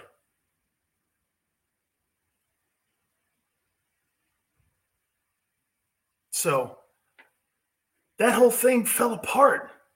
And what happened to Wentz? Communication was severed on what was being asked of him, which means this your development stunts. I was at the University of Miami with Jimmy Johnson, Dave Wannstedt, Butch Davis, all the Campo, Norv Turner, all these guys. You're not going to have stunted growth in the building when you have those guys in the building. You're not. You're going to continually get better. When you go to a crappy organization with crappy coaches, all of a sudden your projection goes like this goes down. So Wentz's communication with the head coach, the team, and then you know what? You had another dynamic in the room. That dumbass thing with Nick Foles was in the conversation. And he, then you had that cancer, Alshon Jeffries in there. Oh, my guy. And you know, here's my here's my statue of Nicky. Shut up, dude. Just be quiet. Catch footballs, which you couldn't in big games. So all of that started to. Re- then what happened? Here is a typical Carson Wentz series. Ball gets kicked to the 20. He's got the back of the end zone to him. He's going back because he had trash cans to throw to as offensive skill set people with no running game. Hold on to the ball, hold on to the ball, hold on to the ball.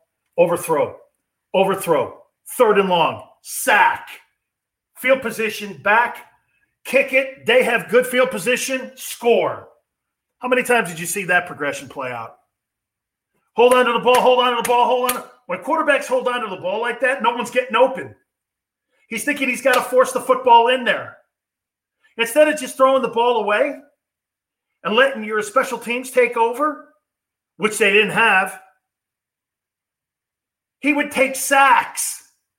When you have a quarterback taking sacks and interception rate is high and he's getting hit, that's a fundamental issue that you have. And the fact that you have personnel settings and groupings that aren't how many times did you get those receivers on the field at the same time after Frank Reich left? It was just a structural disintegration of the Eagles' offense. Then you started getting your left tackle injured. Then you started getting guys on defense hurt. Then your secondary started underperforming. Then you had Fletcher Cox out. And before you know it, when you have the injuries, inconsistency, a quarterback who's thinking he has to jam it in everywhere, bro, no wonder you're underwater. No wonder you're not winning ball games. And so every week, every week, and then you had the stupid Foles thing going on at the same time. I get he's never going to have to buy um, a sandwich at Geno's for the rest of his life. I get all that, dude. I get it. You know, he's a guy, you know, this guy, guy, hey, win a championship for the first time since 1960. I, I get it all, man. Okay, I understand that. But Wentz is the better player. Wentz is the better talent. He just wasn't coached, and he wasn't. How about this? And it had nothing to do with Jalen Hurts. Nothing to do with him. But you know what it does? It adds to the uncertainty of what they're trying to do. Instead of bringing in another wideout in the second round, they draft a quarterback. Why don't you just bring in a free agent? There's a ton of them out there in the open market. You could have brought Marcus Mariota in. God knows what the Raiders are doing there. Raiders have no clue what they're doing. You could have brought anybody in, but you drafted a guy. If it pissed off, what's his name? Aaron Rodgers in Green Bay. I mean, Carson Wentz is still trying to figure out if he's a star in this league or not. And by the way, That year he played those 14 games and he was on his way to the MVP. You don't have a career in the NFL with 14 games. You have a career in the NFL where people evaluate you after 14 years. Not 14 games. That guy was still feeling his way through the league. And hirings happen. That's why I say what happened with the Bucs, them not losing any of their coordinators. Look at that dynamic there. Not now look, it's Brady, so it's probably not going to play as much of a gigantic factor because it is Brady. But when you lose your coordinators, man, that's a dynamic that completely can unravel a team. The Eagles unraveled massively. Right there, they unraveled. So we learned this. By the way, I think he's going to have great success because I think Frank is going to stabilize Carson Wentz in Indy. Hey, don't worry about this year. If we win 10 ball games, great.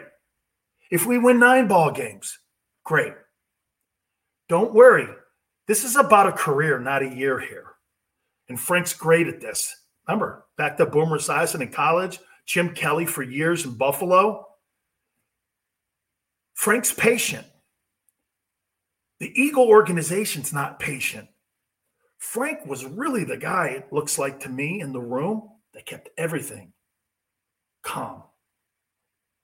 I think Wentz is going to do well in Indianapolis. We shall see. It's going to make for a great storyline.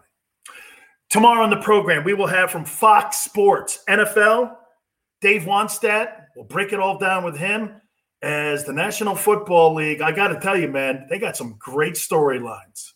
Till tomorrow, 4 to 6 Eastern. keep it right here on the National Football Show. Say goodbye to your credit card rewards. Greedy corporate mega stores, led by Walmart and Target, are pushing for a law in Congress to take away your hard earned cash back and travel points to line their pockets. The Durbin Marshall credit card bill would enact harmful credit card routing mandates that would end credit card rewards as we know it. If you love your credit card rewards, tell your lawmakers hands off my rewards. Tell them to oppose the Durbin Marshall credit card bill.